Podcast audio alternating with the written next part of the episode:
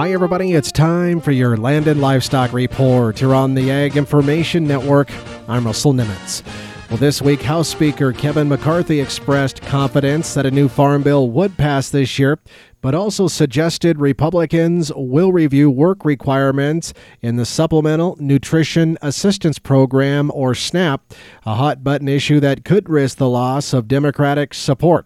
Talking to reporters at the World Ag Expo in Tulare, California, House Speaker McCarthy answered yes when asked if a farm bill would pass this year with Democratic support.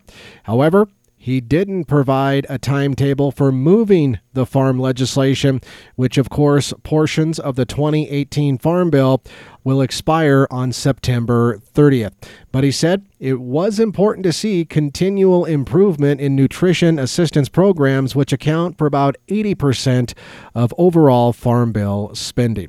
He said, you've got work requirements, and then you want to look at, are they working? And how do you help people to be able to get the job and be able to move upward? He went on to say people want to have help and they want to provide that. Of course, another big priority of the new Farm Bill out here in farm and ranch country is making sure we have an adequate safety net program in place, including crop insurance. For the Ag Information Network, I'm Russell Nimitz.